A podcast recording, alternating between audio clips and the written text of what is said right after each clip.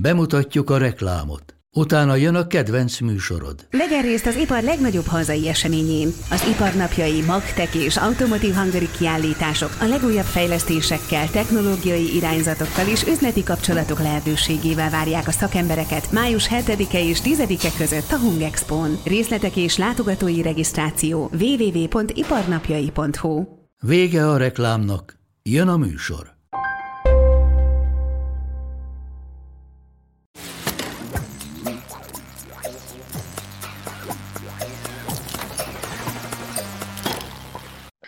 Azért vagyok itt, erről majd később fogunk beszélni, mert itt forgattunk Kovács Péter tanár aki ismertette a magyar érettségi megoldásait. Majd mikor, e, még mielőtt erre visszatérünk, Tamás azért annyit hadd kérdezzek meg, hogy ide gyűjjenek közénk a nézők, hogy milyen volt a te érettségi, te hogy emlékszel rá? Azt senki nem szokta elfelejteni. Na hát semmilyen izgalmas történetet nem fog tudni mesélni sima ügy volt, nagyon jól sikerült. Amit viszont már a Verával is az előző műsorban beszéltünk, hogy amit kifejezetten irigyeltem az idén érettségizőktől, a sok szívás mellett, hogy viszont cserébe nem kellett, nem volt kötelező kiöltözni, amit én olyan nehezen viseltem akkor is, és viszont ettől függetlenül gyakorlatilag szinte mindenki kiöltözött, ahogy láttam a képeket, a tudósításokat. Igen, Úgy, mindenki megadta, úgy látszik, hogy mindenki megadta, megadta a módját. Én ezen gondolkoztam én is, hogy valószínűleg amikor érettségiztem, akkor azért nagyon-nagyon fontos dolog volt a ballagás, mint olyan, tehát ez egy nagyon szép ünnepélyes dolog. Ma azt mondanám így egy kicsit idősebb fej, hogy ezt szívesen kihagynám, megspórolnám, tehát más hasznos dologgal tölteném az időmet, de én azt is remélem azért, hogy tényleg egy egész generáció most úgy járt, hogy hogy kiestek neki eh, ezek az ikonikus Ezek dolgok. az, igen. És remélem, hogy... még ikonikusabb ez az emlék. Uh, persze, igen, ez, ez meg egy különleges uh, emlék lesz nekik, és azt is remélem, hogy nem csak online ballagnak, hanem majd valamikor ezt be tudják pótolni. És ugye nem csak a ballagás a lényeg itt, hanem az, a, ehhez kapcsolódó, hogy hívják, a buli. Hát a buli a lényeg, az. nem? remélem, hogy azt is bepótolják. Igen. Jó, Biztosan. na, de Jó, hogy nem ezért vagyunk elmond... itt. Igen. Ezért, hát ezért is.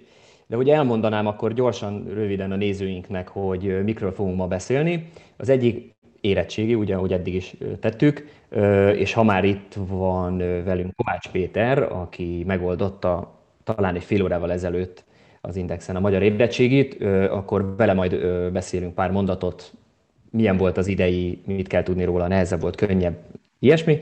A másik, hogy hogy hogyan sikerült praktikusan megoldani ilyen vírus kompatibilisen az érettségét. Ugye ma az egész országban elindult az érettségi, és a kollégáink voltak kint vidéki, meg budapesti helyszíneken is összeszedjük, miket tapasztaltak. A harmadik persze a napi adatok, amit ugye nem hagyhatunk ki egyszer sem, azokat elmondjuk röviden, illetve két érdekességre kitérünk. Az egyik ez a ez a megyei bontások kérdése, hogy, hogy abban hogyan is állnak a megyék, miközben hogyan állunk tiltással és nem tiltással. A másik pedig, hogy tegnap volt hivatalosan a tetőzése a járványnak Magyarországon. Ezzel kapcsolatban Müller Cecilia ma mondott is érdekességeket, erre is ki fogunk térni. Meglátjuk, igen. Például azt, hogy ott vagyunk ki a platón, amit ő annyira emlegetett. Viszont most nagyon remélem, hogy adás szerkesztőnk Levente kapcsolatot tud létesíteni Kovács Péterrel, aki itt van az Index szerkesztőségében, ahol én, csak egy egészen másik teremben. Igen, üdvözöljük Kovács Pétert, jó napot kívánunk! Jó napot! De ha tegeződhetünk, az, az most még jobb, köszönjük szépen.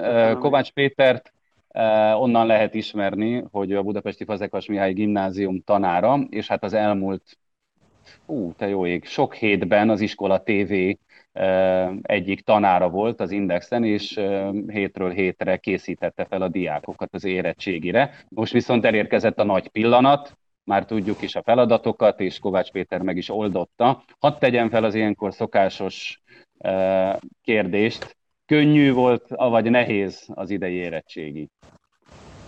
Hát ezt ahhoz lehet viszonyítani, hogy Egyrészt a, a diákoknak a visszajelzései, másrészt pedig, hogyha megnézzük a feladatokat, azért az látható, hogy, hogy um, szerintem ez a korábbi évekhez képest talán egy könnyebb uh, feladatsor volt, ami a most kialakult helyzetet tekintettel minden bizonyal jó hír volt a diákok számára. Tehát amennyiben egy könnyű vagy nehéz skálán uh, helyezzük el, akkor ez inkább a könnyű felé uh, fog tendálni, mint sem a nehéz felé. Én mindig kétkedéssel fogadom azért, hogyha egy tanár azt mondja, hogy könnyű volt egy érettségi, de annyi igaz, hogy valóban mi is kérdeztünk meg diákokat a mai érettségről, és bizony volt, aki azt mondta, hogy, hogy tényleg olyan volt, mint hogyha egy dolgozatot írtak volna magyar órán. Reménykedjünk, hogy ezzel mindenki így volt. Mit gondolsz arról, Péter, hogy hogy mennyivel volt nehezebb ráfutni erre a mostani érettségére úgy, hogy március 16 óta az iskolákban nincs tanítás, online tanulnak a gyerekek? Hát egyrészt én azt gondolom, hogy ez nagyon helyzetfüggő, abban az értelemben helyzetfüggő, hogy egyrészt a diákoknak milyen uh, adottságaik vannak, mint tárgyi adottságaik, mennyire elérhetőek azok az eszközök, amelyekkel tanulnak, Másrészt a tanárok mennyire felkészültek az ilyen helyzetekre, mennyire tudnak élni ezekkel az eszközökkel. Én azt gondolom, hogy ha az alapvető eszközök és a tanárok és a diákok mind nyitottak voltak erre, akkor én legalábbis a saját diákeimon azt láttam, hogy rendkívül motiváltan, talán még inkább motiváltan a helyzetre tekintettel igyekeztek készülni, és, és ténylegesen én online tartottam az óráimat, és ténylegesen mindig bejelentkeztek, nagyon korrektül készültek, gyakorlatilag olyan párbeszéd zajlott szinte, mint hogyha fizikálisan egy térben lettünk volna. Nyilvánvalóan ez több összetevős, de, de megvolt szerintem a diákok részéről is a, a, a nyitottság és a tanárok részéről is minden bizonyal nagyon sokat megtettek azért, hogy a diákok ténylegesen fel tudjanak készülni a, az érettségire, de egy nagyon más helyzet volt, tehát ezzel nehéz volt hirtelen mit kezdeni, az egészen biztos. Azt tudom, hogy azért te digitális oktatással is foglalkozol. Mi a jó digitális oktatás szerinted? Ugye az alaphelyzete az, erről azért írtunk és beszéltünk is sokat, hogy egy tanár kirak egy kamerát és belebeszél, és a diákok hallgatják, és mi van a másik végpontján? Mi a mi az, amikor úgy hasznos és valóban többet tud adni a digitális oktatás? Hát egyrészt szerintem, ami, amiben sokan belefutnak, az az a probléma, hogy megpróbálják azokat a formákat kivitelezni digitálisan, amit a fizikai térben kiviteleznek, az nem működik. Tehát nagyon, én is elég sok fórumot és hasonlót olvastam ezzel kapcsolatban, és folyamatosan, hogy akkor hogy írassak dolgozatot, és mi egymás el kellett azt fogadni, hogy itt másfajta számonkérési módok működnek, ami nem azt jelenti, hogy úgy ne lehetne egy anyagról vidáman beszélni, és nagyon mély és alapos ismereteket szerezni. Úgyhogy egyrésztről e, ez az egyik összetevő. A, a másik ezzel kapcsolatos dolog, hogy mivel a diákok nagyon nyitottak a, a digitális eszközökre, én is jó pár olyan projektet csináltam, ahol digitális felületeken dolgoztunk. Azt látom, hogy azért a mostani tizenévesek számára ez egy hihetetlenül szerethető módja a tanulásnak, nyilvánvalóan jól megválasztva a helyét. Tehát én egyiket se tartom jónak, az se, hogyha valaki azt mondja, hogy ez egy hülyeség, és azt se tartom jónak, hogyha valaki azt mondja, hogy ez az egyetlen üdvözítő megoldás. Jó anyagrészeknél jó hangsúlyjal kell az eszközöket használni változatosan. Nekem ez a tapasztalatom, és ez az, amit én működőképesnek látok, meg hatékonynak látok. Utolsó kérdés konkrétan a mai érettségével kapcsolatban. Ki járt jobban, aki egy novella elemzést választott, azaz egy Fekete István novella elemzést mhm. választott, vagy aki a két vers összehasonlítását, tehát volt egy Arany János és egy Tóth Árpád, mind a kettő szerintem elég ismert vers, ezeket kell összehasonlítani. Így van, pontosan. Nekem lehet, hogy majd nem, nem fog ez igazolódni, de nekem az a sejtésem, hogy novella elemzésre sokkal többen választottak. Egyszerűen azért, mert jóval könnyebb volt a szöveg, jóval inkább tudtak a diákok gondolatilag mit kezdeni. Ugye a másik két szöveg az bármennyire is valóban oktatásban előfordul, még a, nem csak a szerzők, hanem a konkrét szövegek is előfordulnak. ezzel együtt is ezek nem könnyű szövegek, és ráadásul ugye összehasonlításnál két szöveget kell párhuzamosan vonatkoztatni, az plusz nehézséget okoz. Tehát én azt gondolom, hogy aki a novella elemzést írta, annak talán egy picit könnyebb dolga volt, ez nem azt jelenti, hogy a, az összehasonlító elemzésből ne lehet kiváló munkákat írni, csak ott talán egy picit elmélyültebb és alaposabb, vagy egy kicsit elvontabb gondolkodásra volt szükség ezzel kapcsolatban. De egyébként a, bocsánat, hogy közbeszólok, a, most visszanéztem a kollégáink, ugye végig kérdezgették a diákokat, akikkel találkoztak uh-huh. vidéken és Budapesten, és a többség azt mondta egyébként, hogy a novellát választotta, szóval uh-huh. hogy azt, azt uh-huh. érezte könnyebbnek, úgyhogy igen, hát vissza fog igazolódni. Ezek tényleg nehezebb. Igen, én is azt gondolom, hogy ezek a lírai szövegek azért jóval nehezebbek voltak. Jó, hát ez, ez ki fog derülni. Nagyon szépen köszönjük Kovács Péternek az eddigi órákat, meg most a feladatok ismertetését is. Remélem, hogy még találkozunk. Viszont látásra. Én is. Köszönjük szépen. Viszont látásra, viszont hallásra. Azt hadd mondjam el még gyorsan a nézőinknek, hogy holnap matematikából érettségiznek a diákok, és holnap is fogjuk a megoldásokat ismertetni. Csapodi Csaba fogja itt megoldani ezeket a nehéz feladatokat. Azokat, Tomi, amikből mind a ketten mi valamikor érettségiztünk, de szerintem lövésünk nem lenne róla egyikünknek se. Hát szerintem csak a saját nevedben, de hogy... Ez azért is fontos, ugye bár, mert hogy most áttérünk arra, a hogy... Gyakor... Igen. Na mindegy, szóval, hogy Ma reggel a te vezetőd ment ki, ami egy összefoglaló volt hogy az érettségi kapcsán, aminek azt a címet adtad, hogy a háború óta nem volt ilyen érettségi, és Sándor, miért adtál ilyen erős címet ennek a cikknek? Egyrészt azért, hogy elolvassák ezt a cikket, ez világos. A cím egyébként, azt nem én találtam ki, ezt, ha jól emlékszem, Ári Tamás Lajos ö, oktatási ombudsman mondta ez egyik nyilatkozatában. Ez ugye alapvetően arra vonatkozik, hogy a második világháború óta nem kellett annyi ö, speciális szabályt és változtatást hozni az érettségire, mint most a koronavírus járvány miatt. Ugye tudjuk, hogy csak írásbelit tartanak, most szóbeli nem lesz. 30 ezer diák az nem is érettségizik, mert ő nekik most nem kell, majd később is meg tudják tenni. 10 fős csoportok voltak, csak egy-egy teremben 10 diák lehetett, maszkot kellett viselni, szóval egy csomó-csomó probléma volt ezzel de e, szerintem te is, Tomi, úgy vagy ezzel, hogy reggel óta nem csak te, hanem még jó néhány kollégánk követte ezt az egész érettségi mizériát. Hogy zajlott így van, ez? Így, ez így van, mondjuk talán annyira nem szorosan, mint akik egyébként terepre is mentek, de az kiderült a kollégáink közvetítéséből, hogy hogy egy-két ilyen nagyobb, tömegesebb 10-20 fős összeverődésen túl egyébként nagyon fegyelmezettek voltak mindenhol a diákok, a iskolák bejáratánál szépen két méteres távolságot tartva sorban álltak, akkor a, voltak iskolák, ahol külön bejáraton mentek a tanárok és a diákok, sok helyen ki volt rakva a kézfertőtlenítő már a bejáratnál, ami még kiderült, hogy milyen logikus, de hogy megugrott az autós forgalom reggel, nyilván sok szülő autóval vitte a érettségizni a gyermekét, ha bár egyébként a BKV-nál is ugye sűrítettek a menetrenden pont azért, hogy felkészüljenek erre a nagyobb menetre. Egyébként az érettségi egy órával azért is kezdődött később, többek között, nem 8-kor, hanem 9-kor, hogy valamennyire el lehessen választani a munkába és az érettségizni igyekvőket, és, és, és Sanyikám, te mit tapasztaltál? Hát én is követtem egyébként, mondom főleg azért, mert azért nagyon-nagyon kíváncsi voltam, én elég sok érettségit végig csináltam már így, legalábbis újságíróként, és azért ez mindig egy nagy-nagy tumultust jelent, hát most meg egy koronavírus járvány idején ez különösen nagy tumultusnak számított. Ugye képzeljük csak el azt, hogy eddig azért a, mondjuk a villamosok ilyen csökkentett üzemmódba jártak, és hát most 9 órára, vagy már előbb ugye vissza kellett állni a normál napi forgalomba, és így tovább. Én azt láttam, hogy most az első nap ez teljesen rendben ment, különösebben nagy fennakadást nem volt, mindenki eljutott vizsgázni, és mindenki túl van rajta, amit nagyon sokan szeretnének is.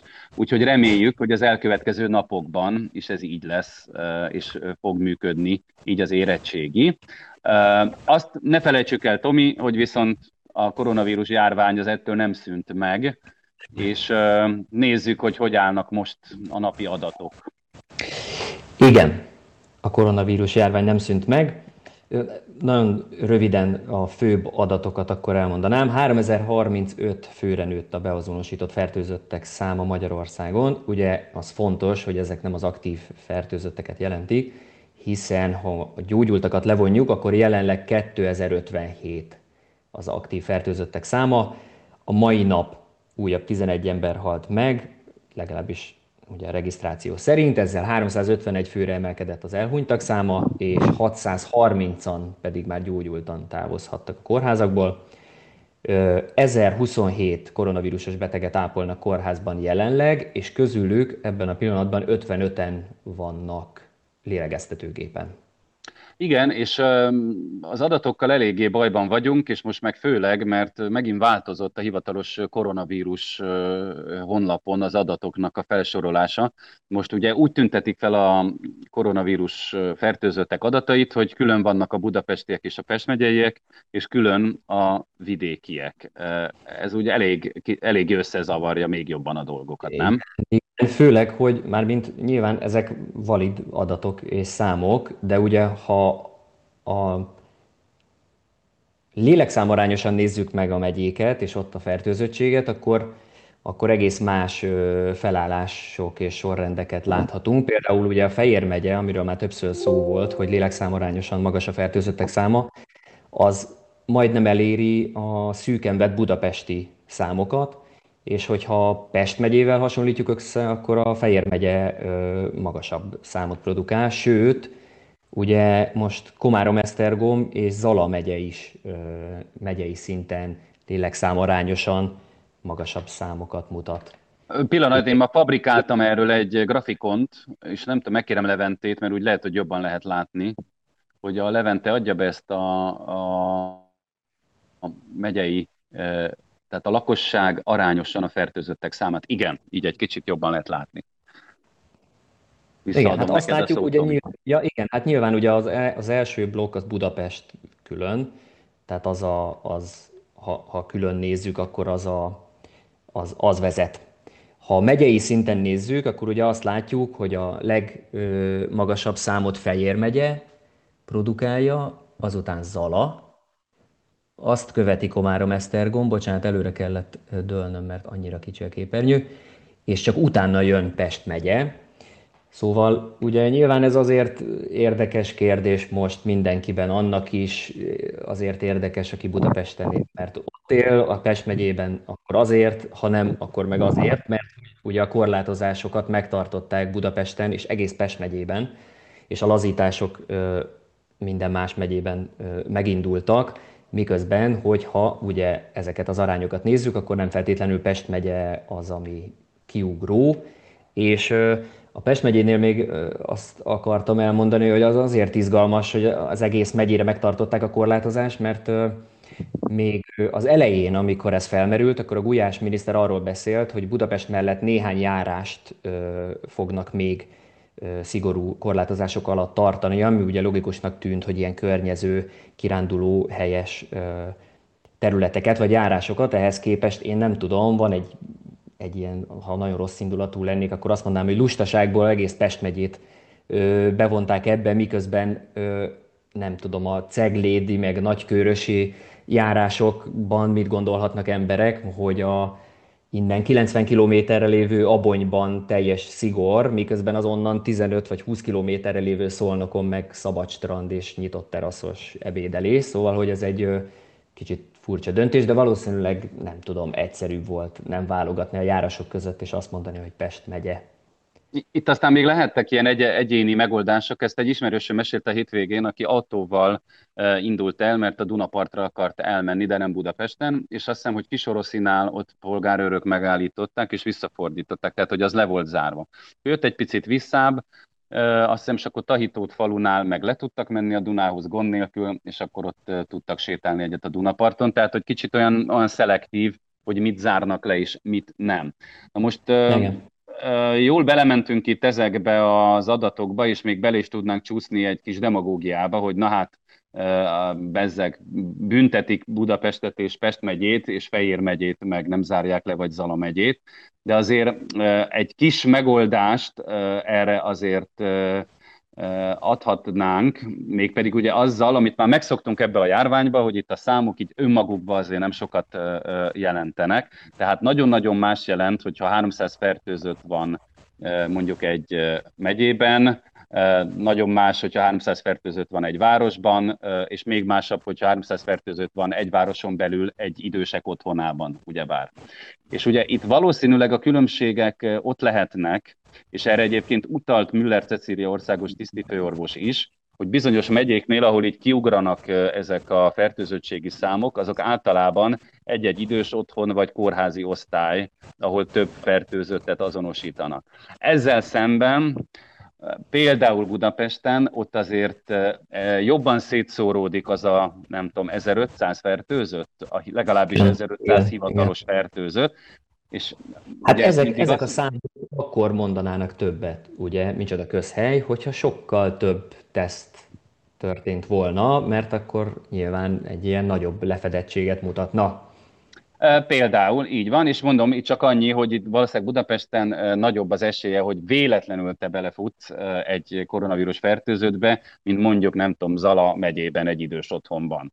De az, amit mondtál, tehát most azt kérném Leventét, hogy mutassa meg, hogy, hogy milyen adatokkal kell nekünk dolgozni, vagy hogyan kéne ki okumulálnunk, hogy mi is a helyzet tulajdonképpen Magyarországon, vannak, igen, itt van ez a térkép. Ezt meg szokták csinálni napról napra, ezt a térképet, ami ugye a megyei eloszlást mutatja. Láthatjuk, hogy viszonylag alacsonyak a számok. Most, hogy mondjam, adatvizualizáció szempontból ez a basic alapszint, ugyebár. Egy igen, és úgy nehezen... tűnik egyébként, bocsánat, hogy amikor igen? ezen a térképen frissülnek a számok, akkor mint hogyha így a, a minősége is romlana a felbontása. Nem tudom, mintha ugyanabba a képben nyúlkálnának bele, és ezért mindig rámentenek egy újabb jépeg, új jépeg jó.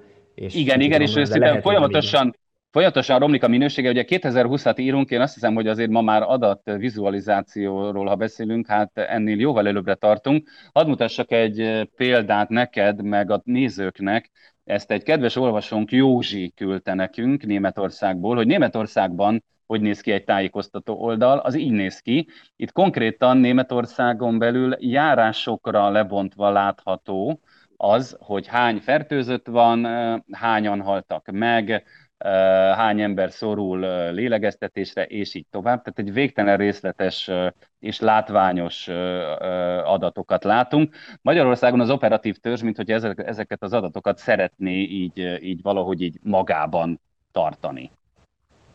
Igen, hát ő magában is tartja a nagy részét. Ugye a, hát nem is mondom, milyen kérdésekre nincs válasz. Ö, viszont ö, a, kicsit látom, írták is a kollégák, hogy 20 perce beszélünk, szóval térjünk át a másik részére ennek a napi adatosnak, ami még érdekes, hogy tegnap, május 3-án volt a tetőzés hivatalosan, vagy nem tudom én, vagy a platóra felérés pillanata, vagy napja, hogy Sanyi hogy látod, hogy ez történt, vagy miből láthatnánk ezt? Azt hiszem, hogy a Müller Cecília is mondott valamit ezzel kapcsolatban, hogy ezt mikor láthatjuk igazán. Igen, mondom, hiszen ezt a műsort most már csináljuk több hete, és újra és újra mindig beszélünk az adatokról, én is nézegetem napról napra az adatokat, hogy lehet-e látni valami fajta trendet. Azt kétségtelenül így van, hogy azért most már régebb óta tudjuk, hogy az új fertőzöttek száma általában 40, 60, 80 körül alakul, ahogy a, az új tehát a elhalálozások száma is általában 8-10 fő, ez elég tartós. És tehát az a része, az körülbelül most úgy, úgy látható, hogy nincsenek nagy kiugrások, általában mindig ugyanezek az adatok napról napra. Tehát ha így vesszük, akkor van egy ilyen stagnálási állapot.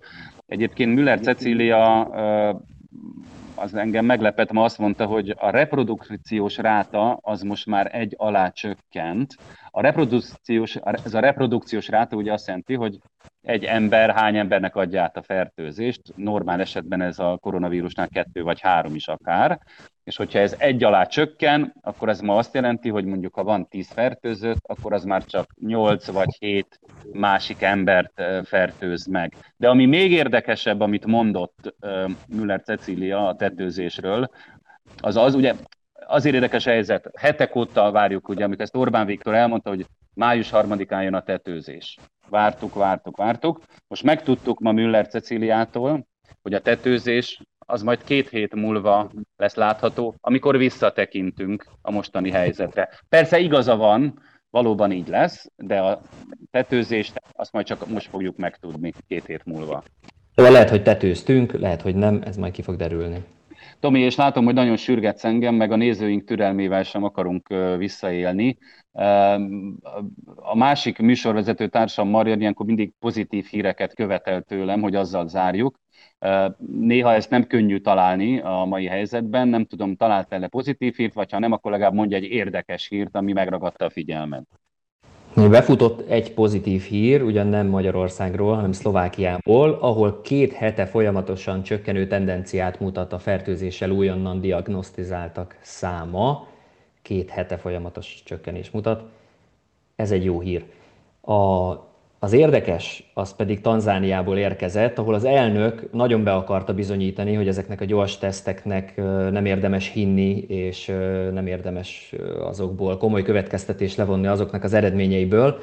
Úgyhogy úgy döntöttek, hogy ott a biztonsági szolgálat emberei felcímkéztek nem emberi mintákat, rendes emberi neveket adtak nekik, és beküldték ezeket gyors tesztre, tehát rendes nevet, életkort, mindent megadtak náluk és mintha csak emberektől származtak volna, és kiderült ezek alapján, hogy pozitív koronavírus tesztet produkált egy papaja, egy kecske és egy bárány.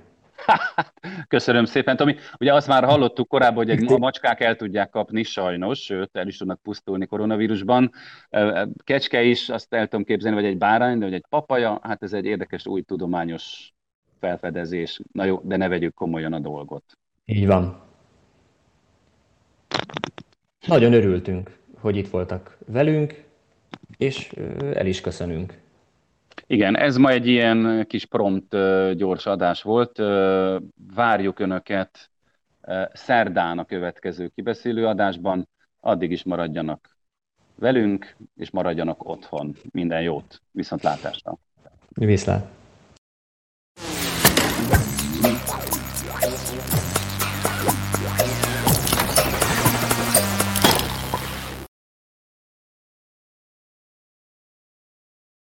A műsor a Béton partnere.